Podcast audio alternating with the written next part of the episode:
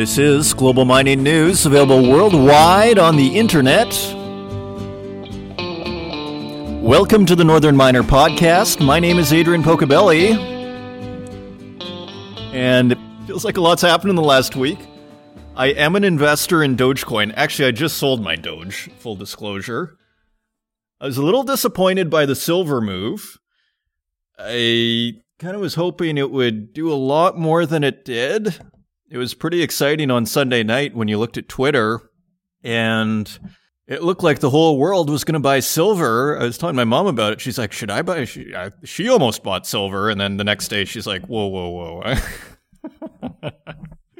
so, anyway, it's been fun. It's a speculative frenzy, and I am loving every second of it. And if you love investing, and if you love kind of like a lot of the big attraction, in my view, of the junior mining industry is this get rich quick sort of side to it. It's this idea. I mean, James Dines, I always talk about James Dines, he kind of put it best. The weird, supercharged aspect of junior mining is when silver is, say, below a certain price, a certain property will basically be worthless as he said, it's cow pasture. But what makes the leverage so insane is once the silver price, for example, gets above a certain amount, all of a sudden that cow pasture turns into a mine. So you get from a 10 cent stock to a $2 stock and, you know, you're on your way.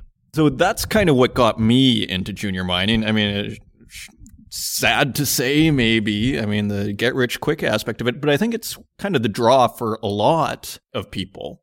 And I think that's what draws a lot of people to crypto. They see, oh, wow, look at all the money you can make. I mean, I'm reading a book on bubbles, Boom and Bust, a history of financial bubbles, I believe it's called.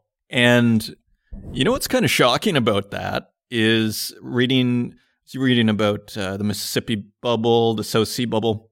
They weren't that crazy like even the tulip mania like it looked like we're i'd have to revisit but i was looking at numbers like 10x on your investment and i don't know like you you watch interviews with some of these crypto people some of them a thousand x.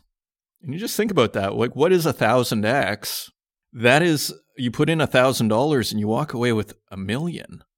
So anyways that's all pretty crazy stuff and so go with caution is all I have to say in that area. Should should this sort of get you interested, proceed with caution because it goes down as quickly as it goes up, and you really kind of like you know in my experience you got to kind of really like the project and understand the project to stay with it because if you don't understand and really believe and i think that's crypto or anything, uh, in, in, if you don't really believe in your investment, you're easily shaken out and you're easily going to lose money.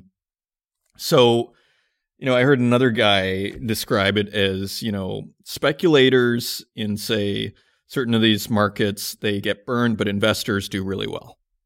So you kind of want to have a bit of an investment mindset, in my opinion. But, anyways, if you're excited about the financial side of things in this whole mining world. Uh, we have a very special guest today. We have Jay Martin from Cambridge House. And yeah, it's funny. I got in touch with them because I heard this Stephen Harper interview and I was needed some content. There were no earnings calls. So then we ended up doing this interview instead. And that was even better. As interesting as the Stephen Harper interview was, because I could sort of pick Jay's brain on what he thought because he's been doing this for a long time. And yeah, so it was very exciting. You can I was editing the audio. You can hear the excitement in my voice. So the questions I'm asking, I can't wait to find out what he has to say. And let me tell you, he has some very interesting things to say. A little teaser. The next big bull market for Jay that he sees, which he thinks could be the biggest in our lifetimes. I still think it's crypto, but who the heck knows? For Jay, and it hasn't even started yet, he thinks it's healthcare pretty thought provoking idea and, you know, not a crazy idea at all. And you see Cathie Wood, who kind of rose to fame somewhat by kind of calling Tesla before everybody else and staying firm with it and kind of turning out to be right. And ARK Investments over there. And yeah, she's big on genomics. So, anyways, we do talk about mining in there as well, but we do talk about just the most exciting opportunities in the markets as well as the nature of the conference industry. Of course, Cambridge House puts on conferences, Northern Miner puts on conferences. So, it was interesting just to get his take on it. So, it's a pretty long interview, actually. It's over half an hour, and it was exciting the whole way through. So, with that, let's get on with the show. If you want to find us online, you can find us at northernminer.com. You can find us on Twitter at Northern Miner. You can find us on Instagram at The Northern Miner. And you can find us on Facebook, LinkedIn, and YouTube, where we also host these podcasts and wherever podcasts are available, including Spotify, Apple Podcasts, and Stitcher. And with that, let's turn to the news.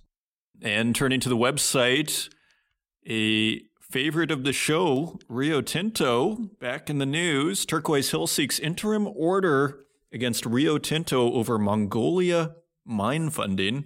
Let's take a closer look. This is by Cecilia Jamasmie, mining.com. Turquoise Hill Resources is seeking an interim order in its arbitration against Rio Tinto in response to some of the top miners' actions that would limit Turquoise's funding for the vast Oyu Tolgoi copper gold silver mine in Mongolia. Tensions between Rio Tinto and Turquoise Hills management and minority shareholders have grabbed headlines in recent months. The two companies are at odds over roles and obligations in securing the remaining funding for the underground expansion of the mine. Now, Turquoise Hill is partially owned by Rio Tinto. As far as I understand, the government of Mongolia owns part of Turquoise Hill and Rio Tinto owns part of Turquoise Hill. So you see the weird sort of dynamics here. So, of course, Turquoise Hill has its own management and now it's kind of butting heads with its partial owner, Rio Tinto, the Vancouver based miner, uh, majority owned by Rio Tinto, so we're talking about Turquoise Hill Resources, had expected the underground expansion to cost $5.3 billion when it was approved in 2015. Last year, however, Turquoise Hill flagged stability risks associated with the original project design, adding that amendments in it could increase costs by as much as an additional $1.9 billion. Turquoise Hill also warned at the time of further delays of up to two and a half years, with first sustainable production from Oyu Tolgoi's underground expansion expected between May 2022 and June 2023. Rio Tinto had said in September it planned to raise up to $500 million through additional lending to develop the giant copper mine. The move, Rio said, would reduce the remaining funding requirements of the expansion to up to $1.4 billion. And then we have an interesting little part here. So by reprofiling, the parties sought more time to repay their debt, knowing that the principal of the extended debt, or in some cases even the interest rate on it, are not reduced. So I guess a delay is not just a delay in time, it costs you money if you're borrowing huge amounts of money. It's not just that you have to wait, it's that you're paying to wait. So that does cause any remaining funding for the underground mine, Rio Tinto vowed, was to be met through a Turquoise Hill equity offering. Turquoise Hill is simultaneously advancing its evaluation of financing options for Oyu Tolgoi. Such alternatives include additional debt from banks or international financial institutions, an offering of global medium term notes, and a gold streaming transaction, it said. And those streams, we talk about the streams in our interview later, so it looks like this Turquoise Hill Oyu Tolgoi mine is delayed and it's co- going to cost money. And now it's kind of a question of who's going to foot the bill, from what I gather here. And finally, the company had previously disclosed it was facing a funding shortfall for Oyu's expansion of up to US $4 billion, including balance sheet servicing costs. So if you're in the whole $4 billion and you're paying interest on that, that could get pretty intense. Now, you would think a gold streaming transaction would be the last thing they would want to do. I don't understand the idea of getting a gold stream right now. If you have a commodity in the ground that's likely going up in price, as everything is, has a shiny outlook, and interest rates are at historic lows, why do a gold stream? Can't you get a, a loan on your real asset in the ground backed by Rio Tinto and the government of Mongolia, surely you can get some kind of semi low interest loan. I am not an expert in these areas, but there you have it. So Rio Tinto more clashes on with and this time with Turquoise Hill over the funding of Oyu Tolgoi. Moving on, uh, we have another big money situation with Samarco, who was hit with almost a $1 billion lawsuit. How much was it? It was actually, it was $898 million. Now, Samarco, this is by Cecilia Jamasmie, mining.com. Samarco is a joint venture in Brazil between BHP and Vale. So, two pretty big companies. And I believe BHP is the biggest, and Vale is one of the biggest. And so they had a joint venture and they had a disaster with the Fundão tailings dam in 2015 that killed 19 people. So here, let's take a closer look. So they've been hit with a $1 billion lawsuit from note holders. I assume that's bondholders who accused the company of ignoring their requests to restructure their debt. So the lenders are accusing the company of ignoring their requests to restructure their debt. Interesting. This claim filed in October last year by the Bank of New York Mellon on behalf of note holders states that $898 million sought from Samarco is made up of the $700 million principal of the notes the plaintiff holds, eight interest payments missed, totaling $161 million, and other charges. Makes you wonder if Vale and BHP are letting this sort of third entity kind of just fall and go bankrupt on its own. Samarco's operations were suspended following the failure of its Fundão Dam in November 2015. Brazilian federal prosecutors believe that both BHP and Vale failed to take actions that could have prevented the disaster, so there's huge liabilities here. But the companies have repeatedly said they were not responsible for the dam's collapse, adding that they complied with Brazilian law and that safety was and has always been a key concern. Samarco, which was once the world's second largest iron ore pellet operation, was shuttered for five years. During that time, BHP and Vale focused on reparations, compensation, and cleanup efforts. They also faced several lawsuits and site inspections until the miner was ready to safely reopen the Mariana complex in December last year. The miner said at the time that negotiations to complete its $3.8 billion debt restructuring were ongoing. And finally, uh, the note holders behind the case alleged their attempts to restructure their debt with Samarco had so far failed. According to the Sydney Morning Herald, the company has refused to provide financial records for them to assess their ability to repay the debt. Quote, it is notable that good corporate governance appears to be a priority for both BHP and Vale, and it is difficult to see how directing Samarco to ignore its creditors could be consistent with those goals, said Davis Polk and Ward, Wardwell partner Timothy Graulich in a letter quoted by the newspaper. So, more kind of weird funding issues. It's a little strange. I mean, maybe this one because of the massive liabilities that are involved. Maybe like it's probably cost these companies so much money that maybe they're just kind of putting everything on hold until more clarity because yeah because they're probably leaking billions now that's what happens when a tailing dam collapses on the other side of things. So, a little surprising that we have these two stories at the beginning of what looks like a very powerful bull market in industrial metals. Turning to another big player, Glencore, they have inked a ethical cobalt deal with Norway's FREYR, Freyr, this is also by Cecilia Jamasmie, mining.com. Miner and commodities trader Glencore has inked a preliminary deal with Norwegian battery producer Freyr to supply 3,700 tons of ethically sourced cobalt metal cut cathodes. The cobalt, which will be produced at the Swiss company's Nikkelverk facility in Norway, will be a core component in Freyr's lithium ion battery cells to be produced at planned facilities in the town of Mo i Rana. Interesting. So blockchain is involved, as I think it will increasingly. There again, there's there's a really big blockchain project. I think the biggest is VeChain. It's called, and it's based out of Asia. And it was some can't remember which fashion house. There's a guy who's leading a fashion house. As far as I remember, a CEO. He quit that job to start this VeChain. and yeah, I mean, if you can be the main blockchain technology for supply chains, I mean, what is that worth, right? So, anyways, let's take a closer look. The supply agreement builds on a memorandum of understanding the companies signed in December covering joint research and development projects.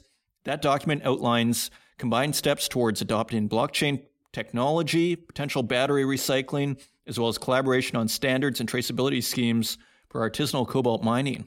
And finally, just a quote from Glencore's head of copper and cobalt marketing, Nico Paraskevas. Quote, we look forward to helping Freyr achieve its goal of producing batteries with the world's lowest carbon content and contributing to our ambition of net zero total emissions by 2050. Both companies recognize the importance of transparency and communication and ESG reporting and plan to cooperate to align on relevant communication regarding the impact of operations on the environment, carbon footprint, labor conditions, and human rights. And that was Freyr CEO Tom Einar who said that in a separate statement. And the issue is currently about 65% of the world's cobalt is mined in the Democratic Republic of Congo, much of it by hand and employing children and young men. This is becoming a bigger and bigger issue. So you can read that on northernminer.com, Glencore Inc.'s ethical cobalt deal with Norway's Freyr. Continuing on, also on the ESG side of things, Aggreko helps miners meet emissions targets by the Canadian Mining Journal staff. And Aggreko is the world's leader in mobile modular power. I'd never heard of them before, and they've committed to net zero emissions by 2050 and is partnering with the world's biggest miners to use greener energy like solar, wind, and natural gas. According to George White, Aggreko's Australian Pacific managing director, environmental responsibility and new technology are changing the way electricity is generated, distributed, consumed, stored, and monitored. White said the company has already invested heavily in the sector in the past three years as miners requested alternatives to fossil diesel. Quote, miners have the great challenge of reducing their emissions in line with the Paris Agreement, as well as their own commitments to net zero emissions targets by 2030 and 2050. So it sounds like these guys provide power Again, mobile and modular power, which is probably very useful on mine sites, particularly those that are away from power sources. And they're basically saying, hey, we have environmentally friendly power. And here we go. Miners and increasingly those with unreliable or no access to grid power are partnering with Aggreko to provide hybrid power solutions on site, which might include an energy mix of diesel, gas, solar, wind, and battery storage. Power can be switched to another source and scaled up or down depending on the renewable power available and the operation's daily requirements. White continued, quote, I believe that in the future we will see more miners partnering with power providers who are able to provide highly efficient but also low carbon solutions like Aggreko. And he also said just 30 years from now, in 2050, increasing electrification in the growing world population means global electricity demand is expected to rise by 70%. This means the need for flexible, reliable, and integrated solutions with lower carbon and local emissions has never been greater. And our market for temporary distributed energy is growing. Yeah, it sounds like a good business to be in. So that's Aggreko. Very interesting. And finally, just to wrap up, we have the world's top 10 gold projects, and this is from mining.com staff. I thought we could just go through these quickly. So, the world's top 10 gold projects by measured and indicated resources are so get this top, the super controversial Pebble project, Northern Dynasty Minerals, that is number one. Number two is Seabridge Gold's KSM project in Canada. And then Barrick and Newmont's Norte Abierto is number three, and that is in Chile. Number four is Polyus and the government of Russia, and that is Sukhoi Log. We talked about that one a couple of months ago. Number five is Barrick and NovaGold's Donlin project, another controversial project. I believe there are, you know, Wall Street bets. I believe there are short sellers on that one. And then number six is Gold Reserve and the government of Venezuela's Siembra Minera. And then number seven is Antofagasta and Barrick in Pakistan. And that's the Reko Diq project. And then we have number eight, Anglo Gold Ashanti, their La Colosa project in Colombia. And number nine, we have SolGold and Cornerstone Capital Resources Cascabel project in Ecuador. Again, we recalled the controversy over the stream there, and you can see why. Finally, Newcrest and Harmony Gold is number 10, and they have a the Wafi-Golpu project in Papua New Guinea. So there you have it, the top 10 gold projects, according to measured and indicated resources. And those are your news stories. Let's take a look at metal prices.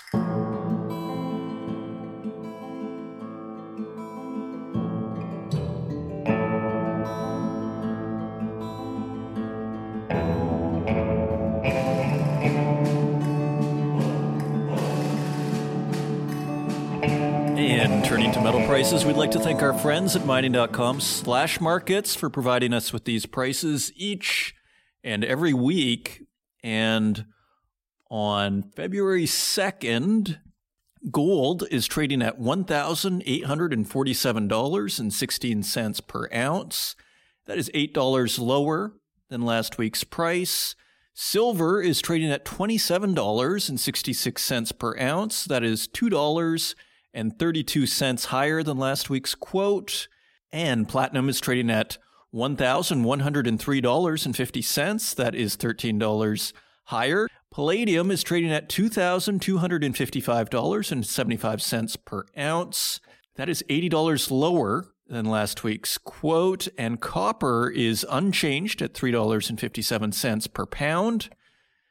Aluminum is also unchanged at 90 cents per pound. Lead is also unchanged at 91 cents per pound. Nickel is down 8 cents at $8.04 per pound. Tin continues to go higher at $10.73 per pound. That is 75 cents higher. So tin, the runaway success, and cobalt not far behind at $18.71 per pound. That is 75 cents higher than last week's quote. And zinc, staying steady at $1.16 per pound. That is 4 cents lower than last week. So much ado about nothing, generally speaking. I mean, we kind of have a consolidation, is what I would call this. Silver, of course, is higher, but that's kind of on a social phenomenon with Wall Street bets. Uh, platinum showing some nice strength. Palladium kind of not doing much since last year at the end of the day. Like it, it had gone up so much. Copper, again, consolidating, nickel, but tin, you know, it's not necessarily the most attractive investment for people. It was as low about a year ago, it was as low as $6.51. It is now at $10.73. It has almost doubled. Very interesting moves. And cobalt is also at highs we haven't seen since we started looking at the cobalt price a year and a half ago. So very interesting stuff going on. And those are your metal prices. And coming up, we have our exclusive interview with Jay Martin. And he is president and CEO of Cambridge House, which is one of Canada's most recognizable brands in public venture capital. You can see him on YouTube. We just posted several interviews as part of the Vancouver Resource Investment Conference. And that included an interview with Stephen Harper, another with Raoul Pal from Real Vision. Jay sits on the board of the Entrepreneur Organization, global business community of over 12,000 leading entrepreneurs in 53 countries worldwide. And so it was real joy to talk to Jay because I can tell he's an investor at heart. So I hope you enjoy the interview and I will see you on the other side.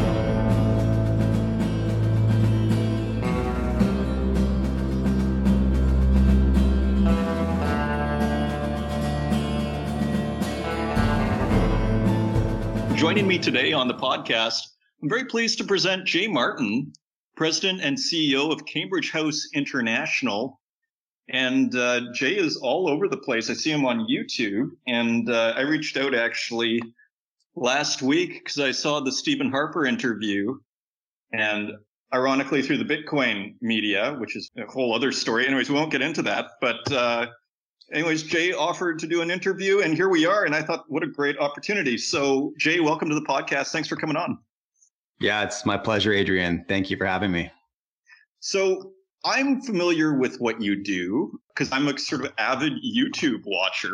It seems to happen to a lot of people. Once you start watching a lot of YouTube, people they lose their evenings to it. And uh, I'm huge on financial news and so i am familiar with you, but for people who aren't familiar with you, uh, why don't you tell us like what it is you do and what kind of business you're in? Yeah, certainly. Thanks. So um, essentially, Adrian, we, we produce a ton of video content and editorial. I guess when I say we, I mean I mean I. I've got an amazing team, but uh, I, I host a lot of conversations on our YouTube channel and author a weekly newsletter. And at the core of what we do, it's you know it's it's a result of focusing on our our investment portfolio. So I'm an investor first, right? I, I, love the markets. I've been in the markets for about 11 years, mainly focused on small cap, early stage opportunities, and based in Canada. That really means the junior mining sector, venture technology. Um, I you know I look very hard at health science and a variety of subsectors within that. And so every everything we do, all the content we create, the video, the editorial, all this stuff really just serves to improve the, the performance of of my portfolio and it's become this amazing vehicle for us to do two things. You know, uh, number one is sort of vet and due diligence on company CEOs that we think are excellent. And, you know, so if I get excited about an investment idea, the next thing I do is I shortlist the CEOs in that sector that I think are the winners. Um, you know, I have a very people driven investment approach. It's just because, uh, you know, I have conversations for a living and I used to run a conference business. So my access to people is very, very good. And that's my hand, right? So I play my hand and that's my edge in the industry. So I, I, get to grill CEOs, you know, on camera now and do the, do the diligence live in front of an audience. And that's great. And then we also have a variety of macro thought leaders on the show so that we can stress test our investment ideas. You know, if I'm super bullish on health science or crypto or renewable energy or something like that, you know, I'll shortlist the CEOs in the space, but then I'll also invite on some experts who understand the big picture sector better than I do so they can point out my blind spots and say, yeah, I mean, you're bang on to be looking at this sector or you know, you're 10 years too early or two years too late or whatever. And, um, it, you know, so my audience kind of comes along for the ride. I'm a retail investor just like them. And uh, we're just doing our best to find the smartest opportunities in the market.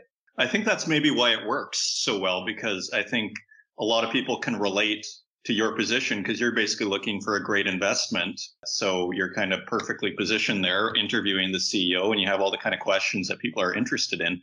So you just had the Vancouver Resource Investment Conference, if I'm not mistaken, and you had a real all-star roster there with uh, Raoul Pal from Real Vision, you had Stephen Harper and more how many conferences do you guys do a year? Well, it depends, Adrian. You know, back prior to COVID, you know, and everything getting shut down, we had anywhere from six to 10 events that we'd run every year in a variety of cities across North America. And, um, you know, our flagship events were in Vancouver in January, which was a resource investment conference, a, another conference the same month in Toronto, the CanTech Investment Conference. It was a big technology event. And then we had uh, conferences all through the US as well. So it really, you know, it's quite market dependent, being that we work in the venture space, you know, how volatile and cyclical these markets can be. So it forces us to uh, be quite agile. And if it's a hot tech market or, you know, if there's something really peaking, like cannabis, health science, crypto, gold, whatever it is, you know, we expand on that, on that sector. So, but it really varies. You know, we always kept a quite, quite a small team and, uh, anywhere up to, I think our biggest year was 12 events in one year. That's interesting. And do you, is it generally growing over time or are you guys sort of market dependent somewhat?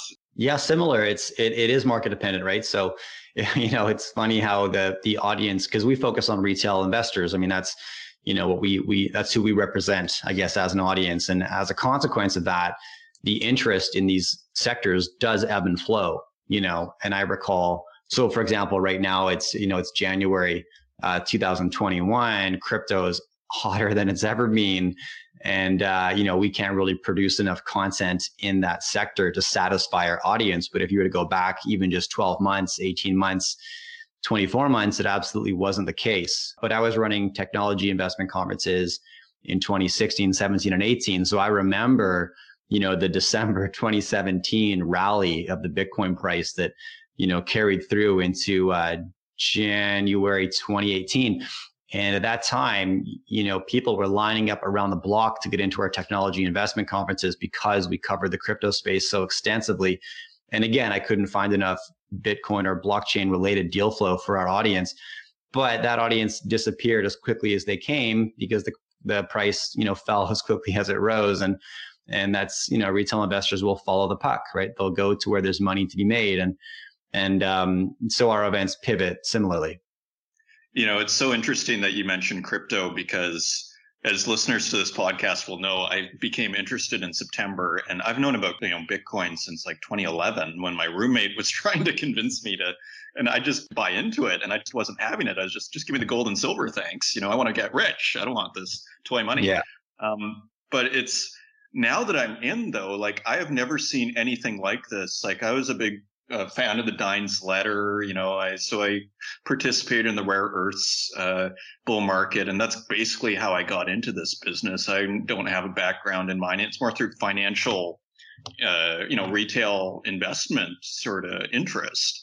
And I have to say, there's nothing like the crypto markets that I see now. I don't know if it's always been like this, but like I joke with people. I I'm not joking when I say like stock market is about percents and the crypto market it's about how many x's are you making on your investment? Like what do you make of all this? Are you as kind of like uh, surprised and amazed at what's going on as i am?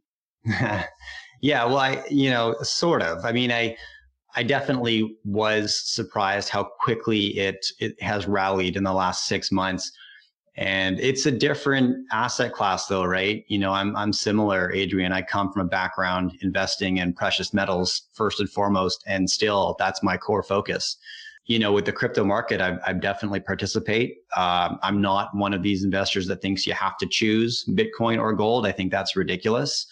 And um, I think a lot of the hate that uh, is passed back and forth from those two camps, whether it's crypto investors hating on gold or gold investors hating on Bitcoin. It's largely, I think, you know, what the best quote I heard in the last couple of weeks was from Ronald Stöferle talking about Bitcoin. He said a bubble is just a bull market that you don't have a position in. that was pretty smart. Yeah. You know, so crypto is unique, right? And I think, you know, as you were saying, you're not looking for percents, you're looking for, you know, how many X's are you generating? You know, on the back of that though, you have to take it both ways, right? And um, to achieve those kind of price appreciations, you have to accept that some days and weeks you're going to see a 30% decrease and it's going to happen fast. And in, in, order to capitalize on those gains, you have to be able to stomach that volatility, which is not an easy thing to do. I mean, even for a junior mining investor, I'm used to volatility. I'm used to risk. Uh, but you know, my my experience in the crypto world has been uh, a whole new one when it comes to riding that roller coaster. And so as a result, you know, I don't play with the little altcoins and I'm just, I'm not, uh, I don't want to invest as much time as would be required to really start trading those small coins. So I dollar cost average into Bitcoin, I dollar cost average into Ethereum. Uh, and that's really the extent of it and how it works in my portfolio. I want a horse in the race, but I don't want to lose too much sleep over it. That's funny you mentioned that. Yeah, so you're not on Uniswap uh, making trades on these decentralized exchanges.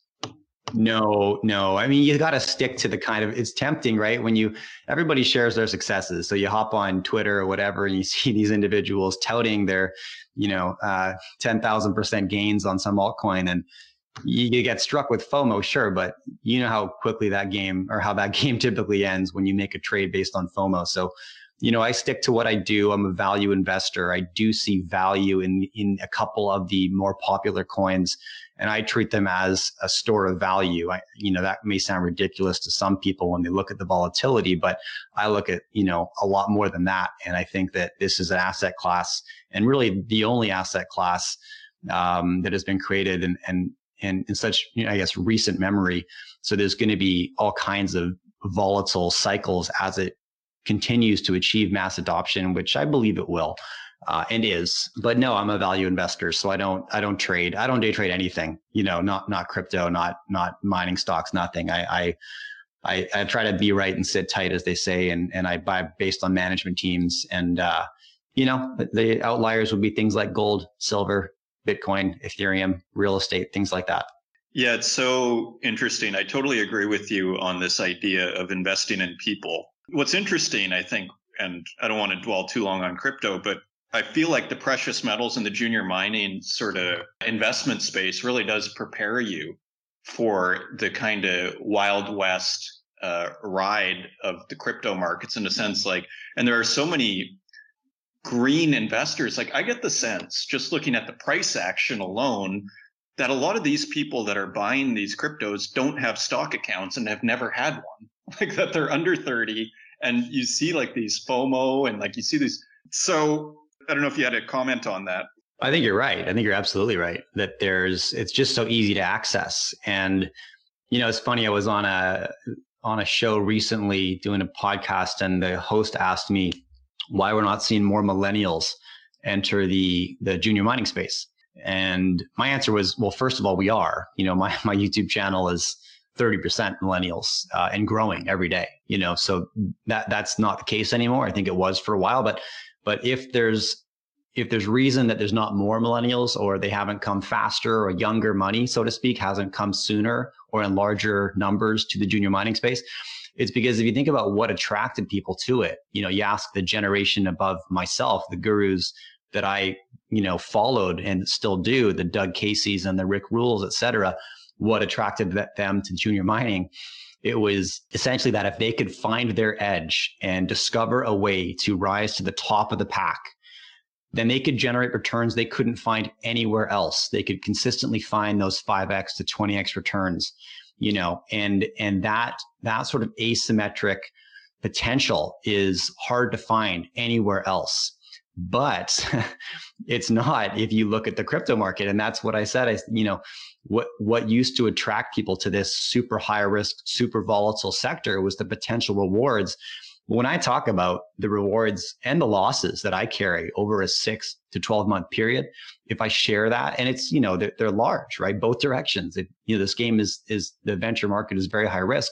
But if I carry those percent gains and losses over to friends of mine who trade crypto, they're like, well, we generate that in 48 hours. I mean, the volatility is really, it's, you can't compare it, right? So uh, so yeah, you know, and then fractional trading and and you know no fee discount online brokerage, so anybody can now hop on and trade. There's a lot of distractions and easy access points to trade everything from super conservative to super volatile asset classes, and and all of that, you know, steals a bit of market share from something else. Yeah, like I mean, to your point, it's like you know, if you're a a uranium bull, you're probably you're still kind of waiting since 2011, and you basically got some yeah, I think a bit of, I don't know if it was 2016, there was a tiny blip where it went up and then the last few months, but that's a good 10 years. And then meanwhile, yeah, your crypto buddies will be like, yeah, that's like a week, a week at the office there. Uh, you don't need to wait 10 years for that. You know, we don't have 10 years to wait, you know, like, so yeah, so it's all really interesting. Now you touched on your YouTube channel and I wanted to get to this idea of YouTube that I've been thinking about because I'm consuming that's kind of like my main TV right now. I got the YouTube premium. So it's commercial free and I have my projector and everything.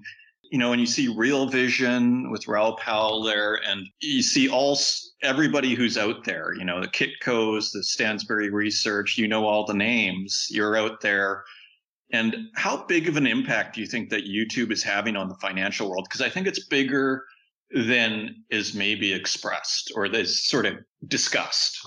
Yeah, I think for a very long time, as you know, the junior mining sector was controlled by the newsletter writers, right? They would cover the companies, cover the space. Uh, you know, everybody had their subscription following, and that was the market. Um, I think that if video has not taken over from the newsletter business yet, it is about to, and it's doing so right now. You know, and I author a weekly letter. I prefer uh, to write. To be honest with you, I love it. Um, but the reach is just uh, it's it's incomparable when we look at the video reach that we've accomplished, and we've really just gotten started. So it's pretty inspiring to look. I, I, think you're right on the money there, Adrian. Like it, this game is just beginning, and um, a lot of the personalities that will direct some of the best forecasting. I mean, yeah, Raoul Pal's a great example, right? He founded Real Vision Television to democratize finance. He, you know, was born out of the 2008 crisis because he saw it coming and his friends and family didn't. And a lot of people he knew got wiped out. And he thought this is, you know, I can solve some of this, right? By making this content widely available to people who aren't just fund managers or bankers.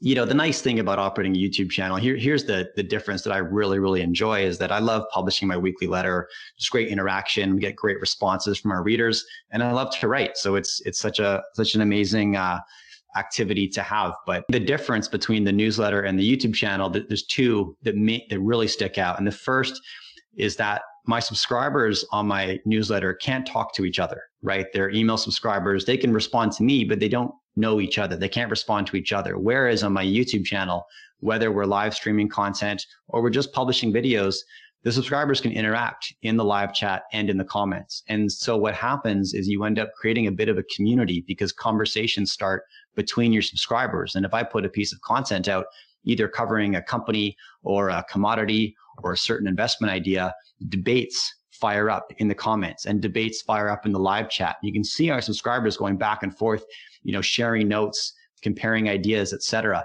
even down to comparing entry price points of various companies they're holding. So it's really interesting because I jump right in and participate in the conversation and it becomes this community environment, which I really, really enjoy. And secondly, you know, you have to be an email subscriber. My newsletter is free, right? All my content's free. I just like creating it and putting it out, but you still have to be a subscriber to read my newsletter. Whereas, you know, we have 110,000 YouTube subscribers right now. However, 70% of our video views come from non subscribers because that's how YouTube works. You don't have to subscribe to a channel to see that content.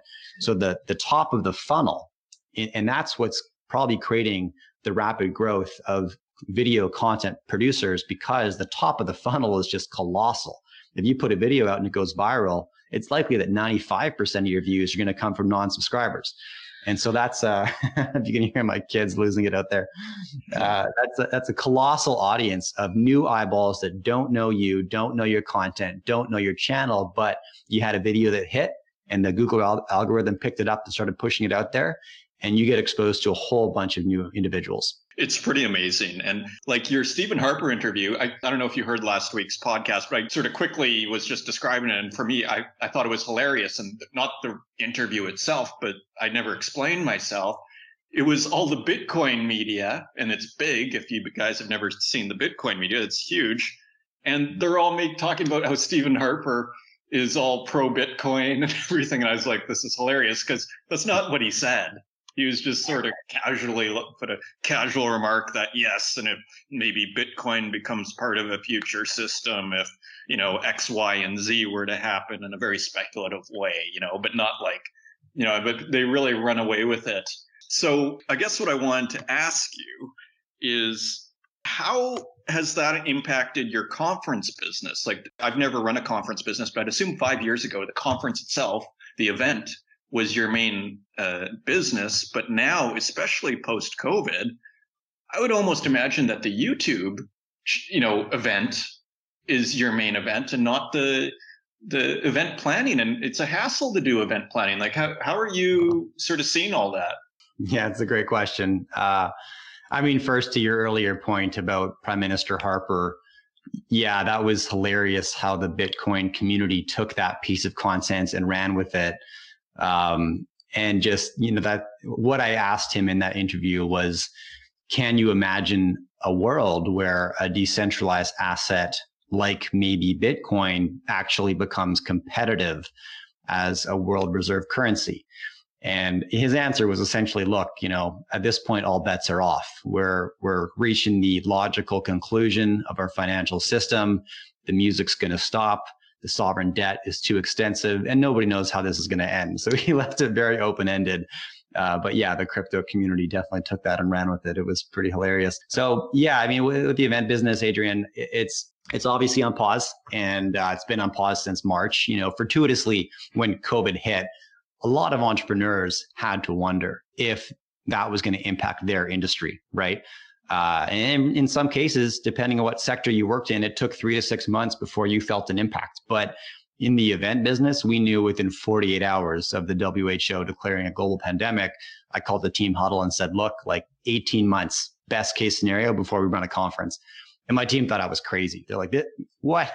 You're overreacting. No way, all this stuff. And, and, you know, at this point, it looks like maybe that was too conservative, but you know, we, we had some other assets and, and, you know, we were trying to pivot towards more digital content distribution. So in a weird way, it was kind of exactly the push we needed to focus all of our energy on our YouTube channel and our newsletter, et cetera, which has just paid off tremendously and been so much fun. And when we get the green light to host events, we'll do it for sure. But you're right. It's, it's, uh, hosting an event is a ton of fun. Getting up on stage, having conversations like we do in the channel, but doing it in front of a live audience is a ton of fun. And there's a whole bunch of reasons why. Uh, and hosting the event, connecting with so many people is a ton of fun. Organizing the event, on the other hand, the six to eight months of negotiating with unions, booking venues, show decorators, AV companies, all this stuff, I could probably do without that, but it's a necessary part of the job. And you know, I, personally, I I am looking forward to going to conferences again. I attend a lot of events because you know I'm always trying to learn and just build my knowledge base and network, etc. So there's uh, definitely some pent up demand from me to get on get on planes. And I've got you know my calendar is you know I've got a lot of events that maybe I'll get to in the fall, uh, September, October, maybe not. I don't know, but I'm definitely hoping I do. I like consuming content from the comfort of my home. I like creating it from the comfort of my home, but I like being in the room as well. And so, you know, we'll, we're on standby like every event producer. I'm not stressed about it. No matter what happens, you know, we're never, you know, we wouldn't give up this new content distribution business because it's just become so valuable to myself, my portfolio, our audience, and we love doing it. But when we get that green light for events, we'll, we'll go down that path again as well. I want to ask you about sort of what investments you're most excited about. But before we get into that, are you have you done like a psychedelic conference then or is it because these psychedelic stocks in december it, i didn't really see too much on it and a, you know there's a bloomberg article. I didn't see a ton of content about how the, there's a major kind of i don't want to call it a bubble but there's a major move in some of these psychedelic stocks in december. And uh, so it, are you doing a conference on that or, or what, what's your take on the psychedelic stock scene out of uh, canada? Well, we we did a big feature on the psychedelic space in 2018 and then in 2019. You're so early.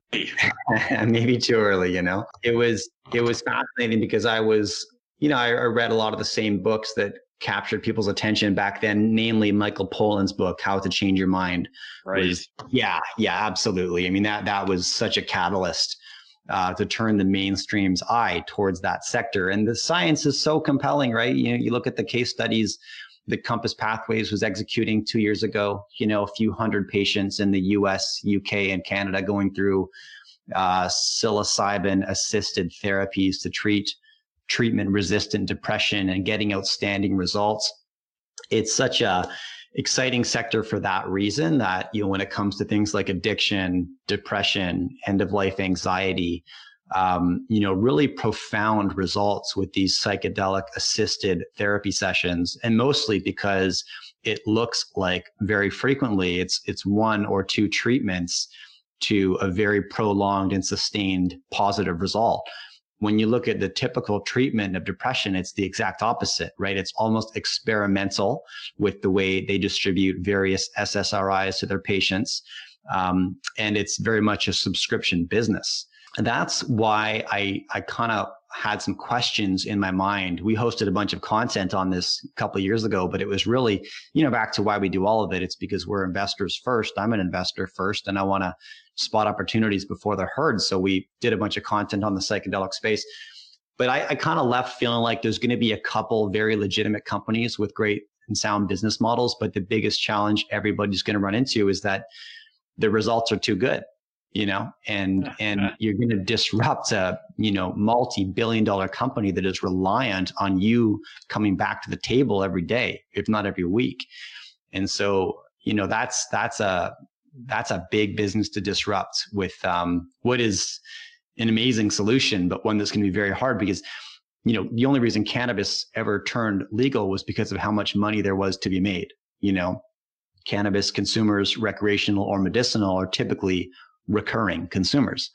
And, you know, sad to say or, or whatever, but it takes that to move a, uh, a substance from prohibition to, to legal use. And, now we're seeing that with psychedelics, which is great because I think this is the, the, real downside to prohibition is that you can't study the compounds. You can't learn about the potential benefits. And that was the case with cannabis for so long. When it's prohibited, you can't learn about it, right? You can't, you know, you can't. So, so now we're, we're getting a free pass to develop our knowledge base of these compounds, psychedelic compounds. And, you know, there's a couple companies that I'm pretty keen on. taking positions in a couple of them, but uh, I do think a lot of it is kind of the, a, lot of hype right now. So investors have to be very careful, uh, very, very careful. Yeah, it reminds me of uh, every cycle. You know, you get these sort of venture exchange companies that switch over to the next great thing, whether it was I don't know, maybe graphite, and then it was probably lithium, and then it's blockchain, and then it's cannabis, and now they're psychedelic companies, to your point. And yeah, like you say, it's like, you know, maybe cannabis goes more according to the subscriber model, whereas maybe, you know, taking a dose of psilocybin will not have the same results. I'm from Saskatchewan, and there's a huge history actually out there uh, Tommy Douglas actually, and uh, was the premier. And then Humphrey Osmond came. I think actually he came in the 50s. Humphrey Osmond from London, and then he was in contact with Aldous Huxley. And those are the guys that termed the, the, that came up with the term psychedelics. There's a great kind of rich history in Saskatchewan of all places uh, for psychedelic uh, treatments, and it was just like you say, like all these untreatable alcoholics who walk away after decades you know the most hopeless of the hopeless and there there they are kind of transformed. So isn't that interesting? Very exciting area. And so tell me what are you excited in and is it crypto your favorite thing right now or is it precious metals? What, what's what's what gets you excited as an investor today? Yeah right. So it's it's it's not crypto. I i, I do carry a position and sort of dollar cost average in and I used to mainly focus on Bitcoin. I'm not a seller in Bitcoin. I'm not a buyer either. I stopped buying Bitcoin in the sort of fall. You know, I, I felt like the price was getting a bit ahead of itself. Um, I still dollar cost average into Ethereum only because if you look at some of the important metrics like number of wallets uh, currently active, the price trajectory, it's very reminiscent, eerily reminiscent of Bitcoin you know, going back a few years. So I think there's some real upside potential there. But like I said, a dollar cost average in, I don't even look at the price. I don't want to think about it or lose sleep over it. I do want a horse in the race. Um, yeah. 2021 for me is all about commodities, Adrian. I, you know, I, I have a, a large number of conversations with money managers and investors that I respect. My goal is to determine where there is consensus and where there is room for debates. And across the board, the smartest money that I'm talking to right now is uh, is is focused on the macro setup for a commodities bull market to continue and to heat up. And so, you know, silver was the top performing commodity in 2020. I think it's going to be again in 2021. I think copper is right behind it. Uh, and so my portfolio is heavily weighted in the precious and base metal space right now. And I like to go quite early stage. You know, I, I, have positions in some larger companies, but typically I like the spec, early stage exploration. I follow the great CEOs. That's how I make my decisions. My whiteboard's always got a list of names and probably about 30 or so names on it right now. And, and I follow those individuals around the sector. You know, if they're signing up as directors for new companies, if they're launching new deals, if they're investing in companies, I like to stay on top of their movements because as you know, the junior mining game is all about the people.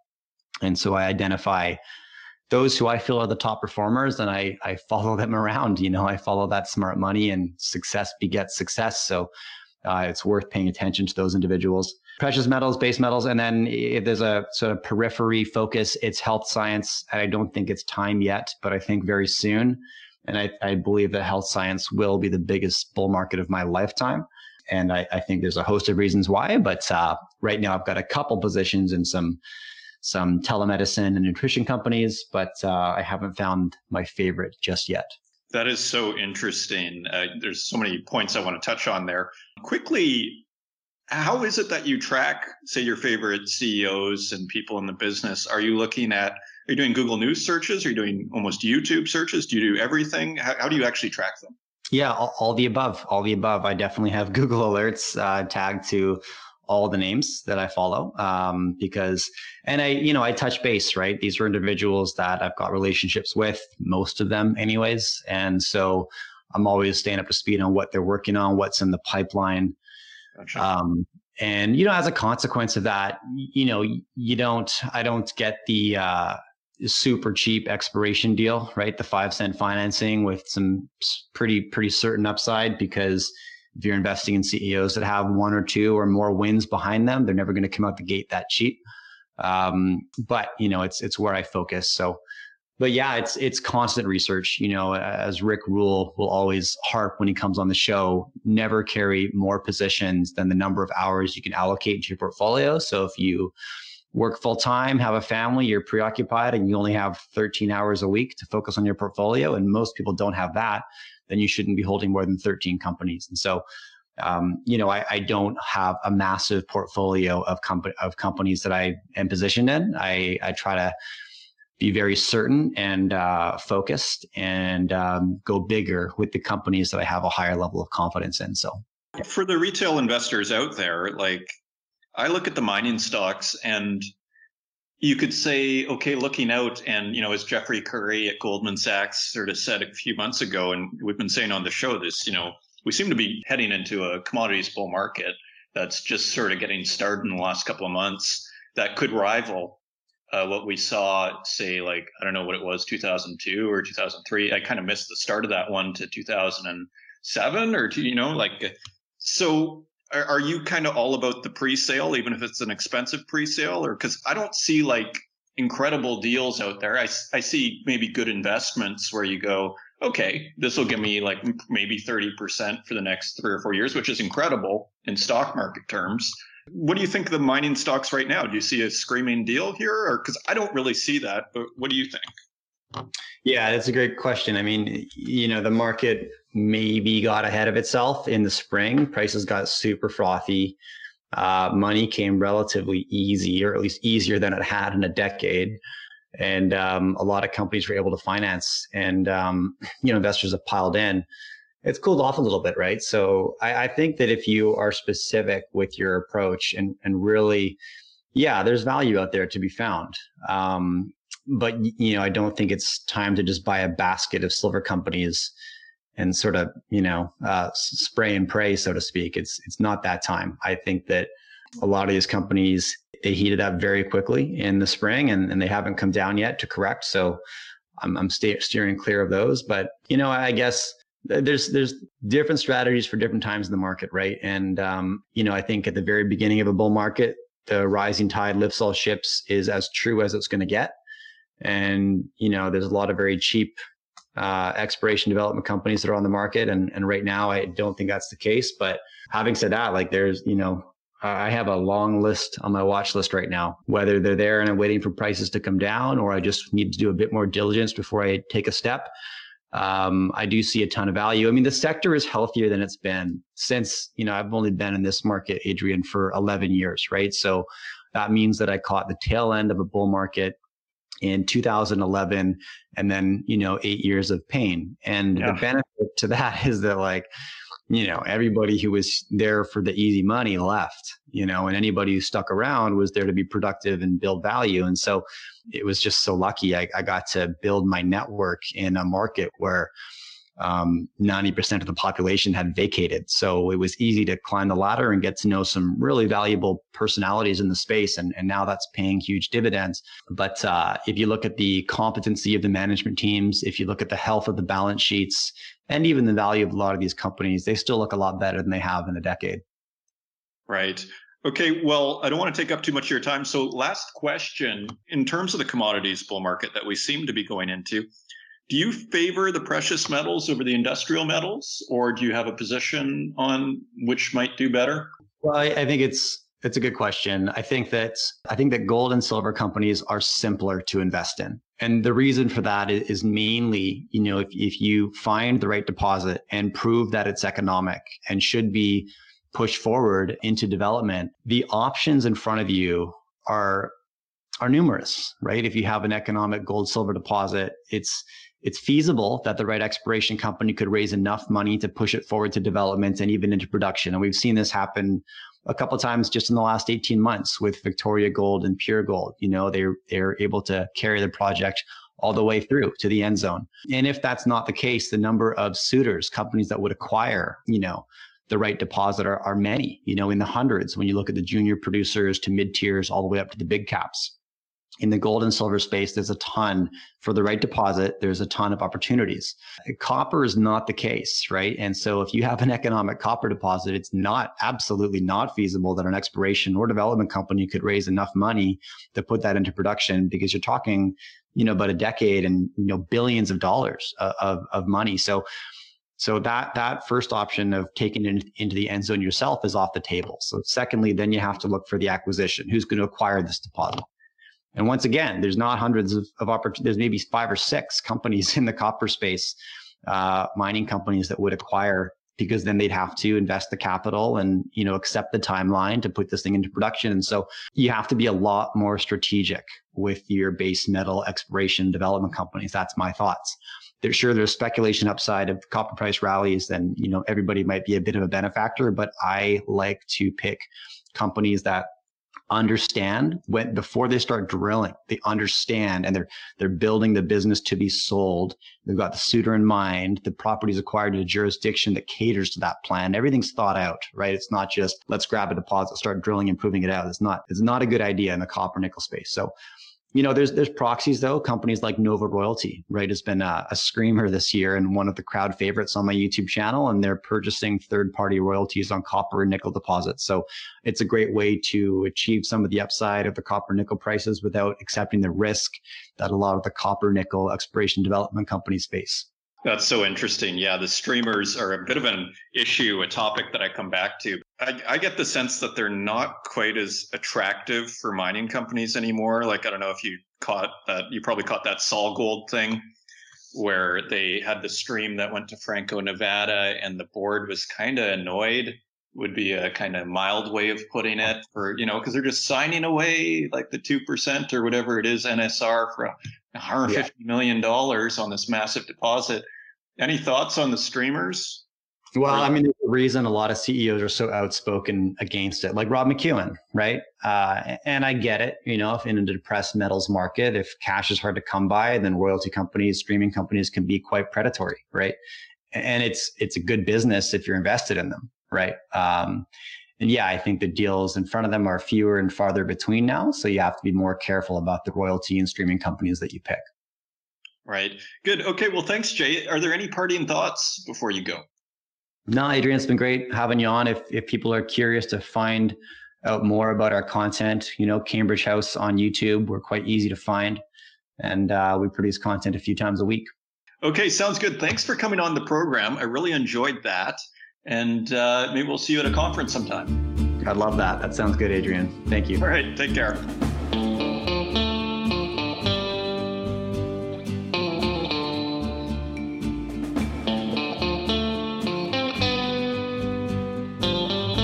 There you have it. What a fascinating interview that was. You can tell Jay's got this sharp mind and he's just looking for that next big opportunity. And so, thanks to him once again for being on the podcast. And thanks to you, dear listener, for joining us once again. If you'd like to help out the podcast, leave us a review in the Apple Podcast directory or send it to your friends, share it online and lots lined up in the coming weeks. So until then, you have a great week. Until next time, take care.